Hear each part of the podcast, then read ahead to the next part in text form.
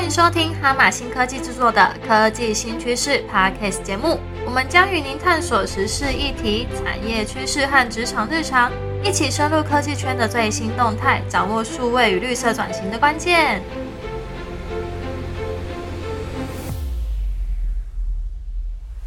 欢迎收听哈马新科技所制作的 Podcast 节目《科技新趋势》，我是主持人 Monica。我们上一集呢，邀请了我们呃宣明呢，一起来聊关于碳盘查的步骤。那上次聊到了边缘算报查，聊到了边跟缘，那还没有进入我们的重头戏，就是我们的算的部分。那接下来就由他来说明一下算的部分吧。好，那刚刚讲完的一个呃第二步骤呃排放源的部分的话，我们接下来讲的是第三个步骤，就是算的部分，排放源计算的部分啊。那主要排放源的计算是针对我们的呃所整理出来的排放源，去进一步算出我们的呃整个年度的一个排放量哦。那通常排放量的一个公式是相当的简单，就是针对我们的活动数据，那乘以这个呃活动所产生一个排放的系数哦，那等于我们这个年度所。呃，造成的一个碳排放量哦。那这计算之前呢，我们可能就需要先收集这样这些各项排放源的一些佐证资料，像是我们的呃水电费的账单啊，或是我们的一些各项的收据，以及我们一些像是油资的发票等等的，这些都是我们需要去做收集的。哦那接下来的话呢，就是针对我们的排放系数哦，我们刚刚的公式里面有提到一个叫排放系数部分。那这个选用的系数呢，是其呃其实希望是越精确越好，才越符合我们。当下呃，我应该说我们整年度排放的一个呃实际的概况哦。那最好的系数就是在我们的，比方说我们是一个工厂的情况下呢，我们可能在呃整年度都有去做一个近定期的测试啊，所计算出来的一个系数哦。那如果没有量测过的话呢，我们可以选用我们国内，比方说环保署他们会公布呃最近的一个呃排放的系数，然后来作为我们的计算的标准哦。不过在我们的计算过程当中呢，可能会需要考量到一个叫做全球暖化潜势，这个叫 GWP 的这个数值哦。那其实它的意思就是说，我们今天造成的一个温室气体排放，或依照我们的温室气体，比方说我们产生二氧化碳，我们产生的甲烷哦，这些气体会有一些呃它的一个温室气体造成全球暖化的一个能力的不同，会做一个数值的一个定义哦。然后一般来说，我们把呃我们的二氧化碳的那个 GWP 的部分定位为一，它是一个基准嘛。那在甲烷比起我们的二氧化碳造成的一个温室气体的效应会更强，那我们定义在二十八，就等于是大概是二十八倍的一个左右。那我们接下来要如果要去做一个排放量的计呃计算的话，有一个进阶公式，就是在我们的活动数据呃乘完排放系数之后呢，还要再加上这个 GWP 啊，应该说乘上 GWP 值就。是我们一个比较精确的一个碳排放量哦。那在这个过程中会呃，就也需要去做一个先行去做查询哦，引用我们的系数看是不是最新一期的。那另外呢，我们要记记录我们的系数的来源，去确保我们后续呃产生出来的数据的品质哦。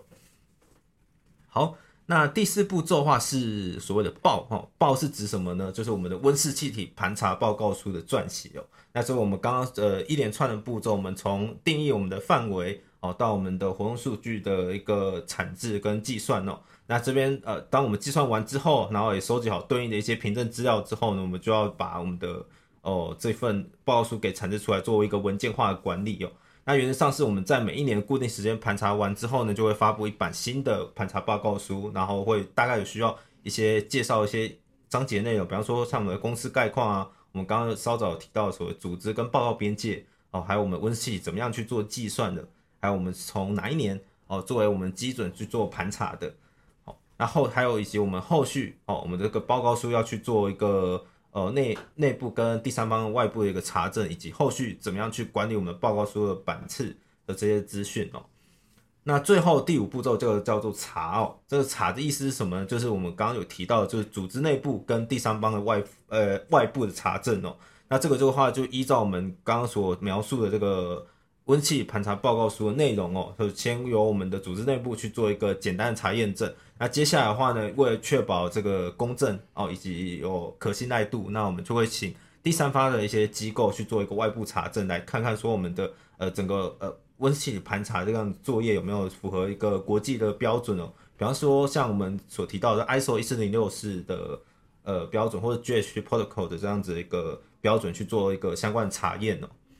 嗯，好，感谢薛明讲的这么的详细。其实边缘算报查里面，其实最难的哈，就是目前因为我跟薛明两个都有算嘛，那我觉得最难其实就是算的那个数据的收集。在数据的收集之前，你又要先思考说，我们在收集的这些数据资料，它可能有哪些来源是我们可以呃准确获得的，或者是说呃哪些部分是呃比较难获得的。所以就是要需要花一点时间，例如说像呃我们是咨询业，其实我们没有一些制成，说有大量的制造的这个过程嘛，所以说其实我们最大的排放来源可能来自于就是呃员工的差呃通勤跟差旅这两个部分。那再来的话就是呃活动数据，可能大家如果没有接触过的人，可能不太知道活动数据是什么，其实就是在讲说我们呃像刚刚提到差旅或通勤的话，可能就是我们移动的这些交通工具。呃，它的呃，例如说是公里数啦，或是呃，它选用的工具，它可能会有对应的排放系数，然后再去做加成之后，再乘以 GWP 值。那这边要就是分享一下，因为其实现在呃，环保署就是请现在目前台湾的业者上去做这个填报的这个数据，它的呃 GWP 值还是停留在 AR 四，然后目前还没有更新到现在，其实最新的。国际版是到 AR 六了，就是已经是二零二一版可能公告的最新的数字了，可是还没有更新到这个呃这个就是以这个为准。所以如果你是更新在台湾的这个环保署的话，可能就是会会依照目前环保署公告的那个数值为准。那如果说你是对国际好，可能要写给国外的客用户看的话，可能你就要看一下说是不是用采用最新版的 AR 六的数值这样子。好，那接下来呢，就是要讲一个非常，就是每个企业，呃，就是现在做这个碳盘查的人的痛，就是说，到底是不是说派公司里面的员工去上了一下课程，是不是回来之后就可以自己做碳盘查了呢？其实这件事情是一个非常辛苦的一个过程啊，我是这样觉得。那因为其实我们公司还。的的形态是比较单纯一点，可能没有像制造业那么复杂。他们可能有好几个厂区，甚至可能是跨国的厂区。然后他们要知道说，他们可能每个厂可能用电的什么状况啊，还有可能还有水的状况等等之类的。他们的那个细节可能比我们来来说是可能复杂的更多。那呃，就是我们想说来聊聊看，说哎，是不是员工去上了课之后回来就可以有办法自己算？你觉得呢？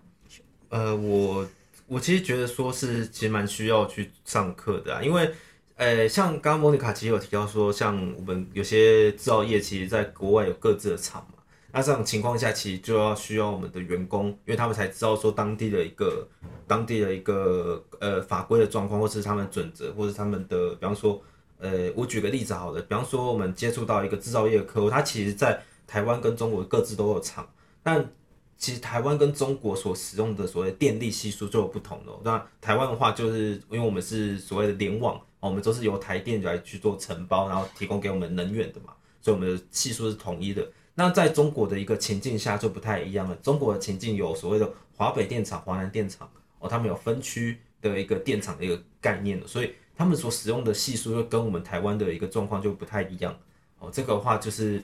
呃，这是一个其中一个原因呢。那像是另外像是我们的钢铁啊、水泥这些制造业，其实在里面有很多哦特殊的一些产线或业务形态，这是员工才会知道的。那一般来说，我们外部的呃人士，虽然我们呃以我们他们新角度来说，我们其实不会知道的那么 detail 哦。那如果是由我们这边假设由我们这边去做盘查的话，肯定没办法比他们自家员工盘查更细嘛。那这种的话就会是比较。建议说可以让我们的员工哦，就是去做一个适度的一个培训跟做验证哦，那到时候在我们的呃后续的在盘查过程中会比较顺利哦。OK，那另外的话要讲到说，就是如果没有盘查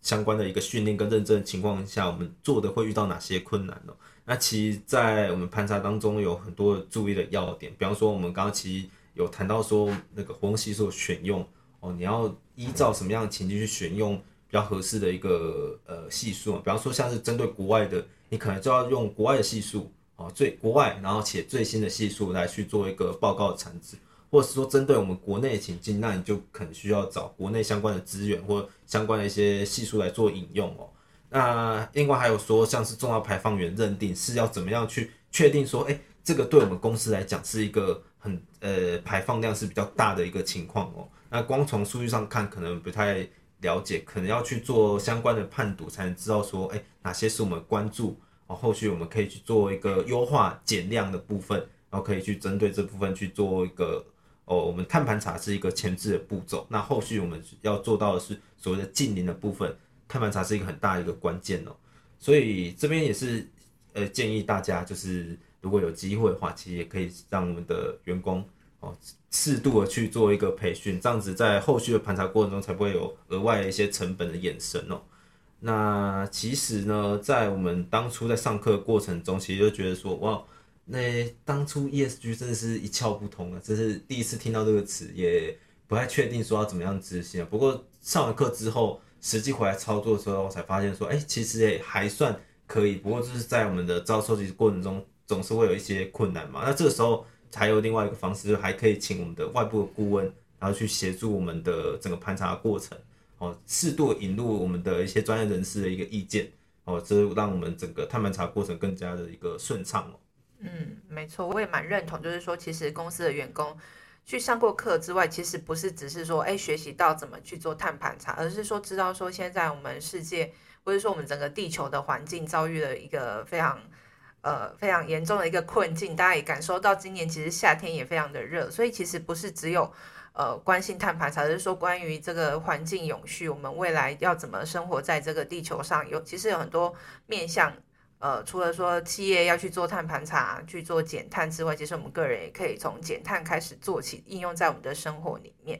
那其实我们这一集就是还有一个很重要的一个内容想跟大家分享，就是其实我们。哦，都有做这个公司内部的碳盘查嘛？其实我们也遇到了非常多的困难跟挑战。虽然说相较于制造业可能我们还好，但是我们也想要分享一下，说，诶，我们在这个这些过程当中，我们可能呃遇到的一些呃困难，然后想说跟大家分分享，就是分享一下，就是我们目前可能找到的一些解方，然后也可以互相。有点像是经验分享嘛，但也没有到很丰富。但是我觉得就是应该会有一些实用的部分可以分享给大家。那在薛明讲之前，我想说给分享一个，就是我们那时候在上课的时候，顾问有提到一个观念：如果你今年是第一年开始做碳盘查的话，就是尽量要盘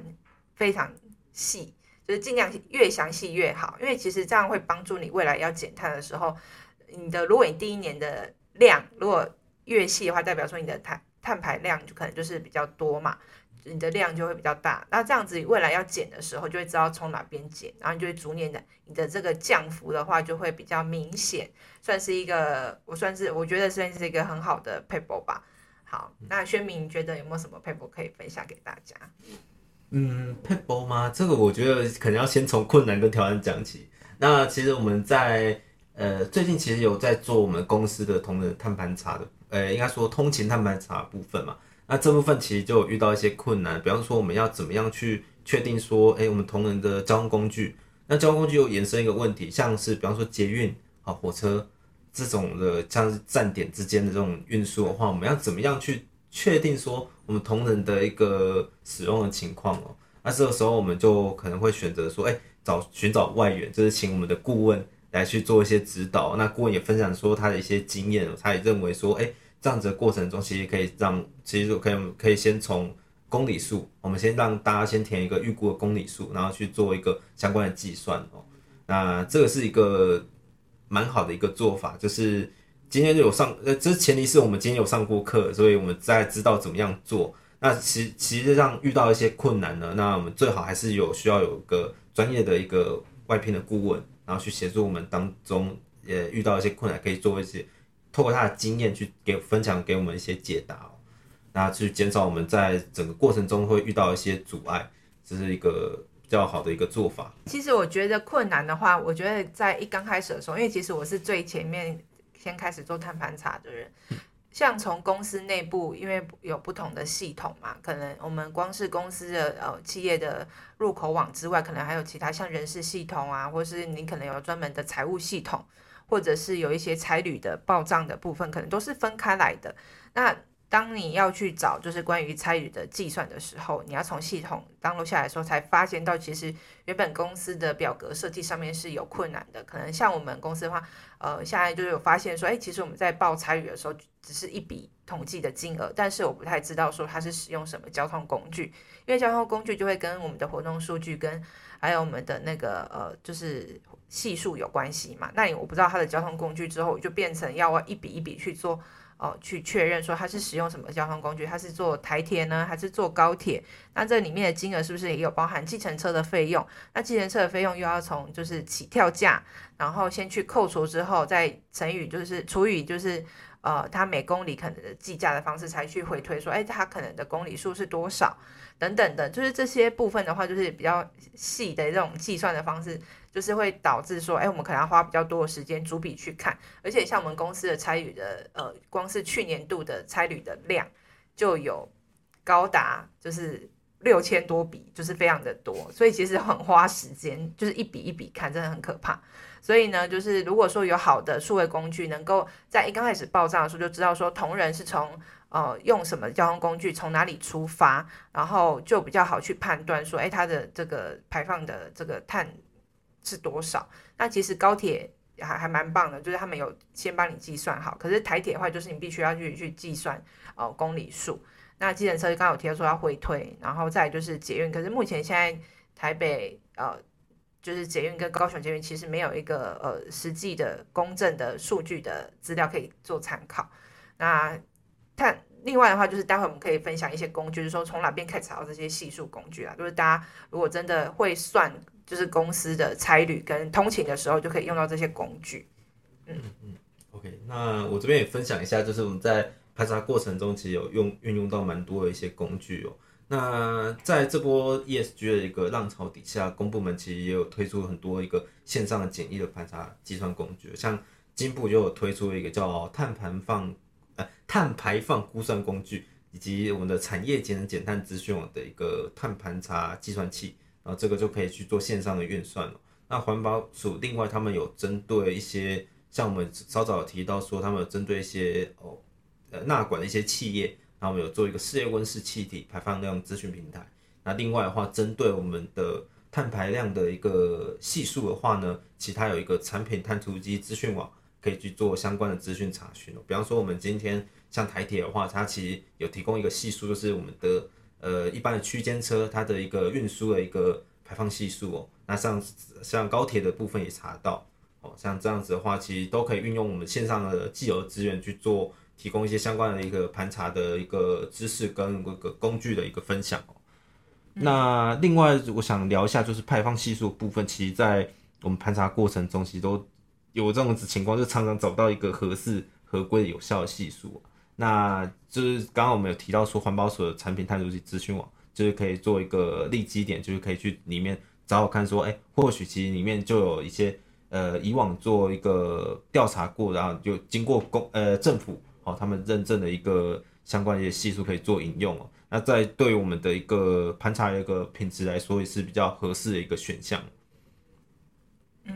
对，像刚刚我们分享这些网站，其实都是政府所提供的。公告的资讯，如果说大家还是不知道怎么去做计算，像我们刚刚有提到一些计算的过程当中可能会用到的一些数值的话，如果大家有兴趣，也可以跟我们哈马新科技合作，因为其实我们有开发了一个平台，就是希望说能够协助就是企业，或者说你想要做碳盘查，但是有太多的数据数字要要东查西查，然后又不知道怎么放进去，就是一个。好的工具能够很快速的计算出来，因为像我们刚开始也是用 Excel 表，后来但是我们用了我们自己公司的工具之后，其实就还蛮方便。只要你先建好了，就是你要排的，就是你要呃，就是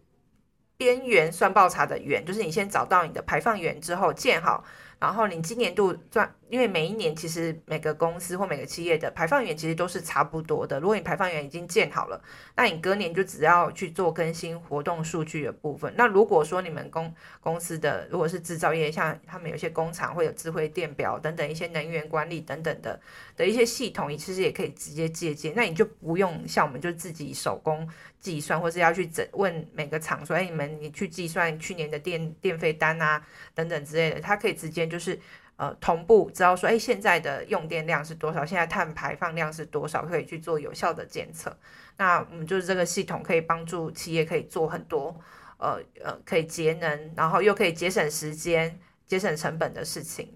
那最后呢，看呃我们的宣敏要不要分享一下？其实我们的模组里面有很多很厉害的工具。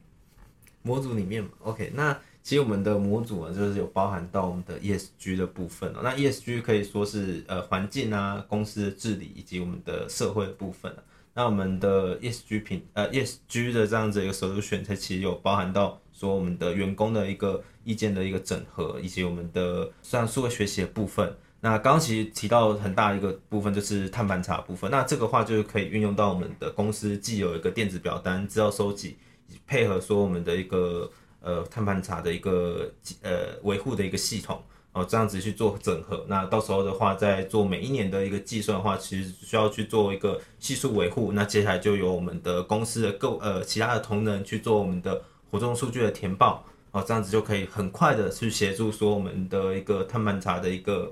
呃，计在针对我们算的部分，我们可以做一个很快速的一个计算，那最后呢，就可以更加顺利的去产出我们的盘查报告。好，我真的觉得就是我们这个平台的话，就是会帮助一些即使数学不好的人、没有工程背景的人，也可以就是很方便的使用。所以呢，呃，如果说大家有兴趣，可以再跟我们哈马信科技就是联络，或者是可以问我们怎么算的。好，那今天呢，非常感谢就是薛明来跟我们分享。那我们今天其实最主要要跟大家分享说，有些企业可能今年度或是这几年就是开始在做这些碳盘查，但是不知道怎么开始。那以及就是说，在这个排查过程当中，可能遇到一些困境，然后不知道怎么去找到这些正确的系数或是数据，然后不知道怎么去收集，能够达到最正确的资料。那其实可以透过有效的一些数位化的工具的建立，能够帮助就是企业有效的去收集这些碳盘。那其实最重要的是，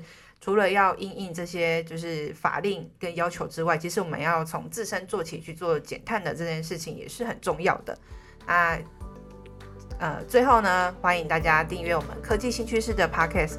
也留下五颗星的评分，也欢迎到我们哈马星科技的脸书留言发问，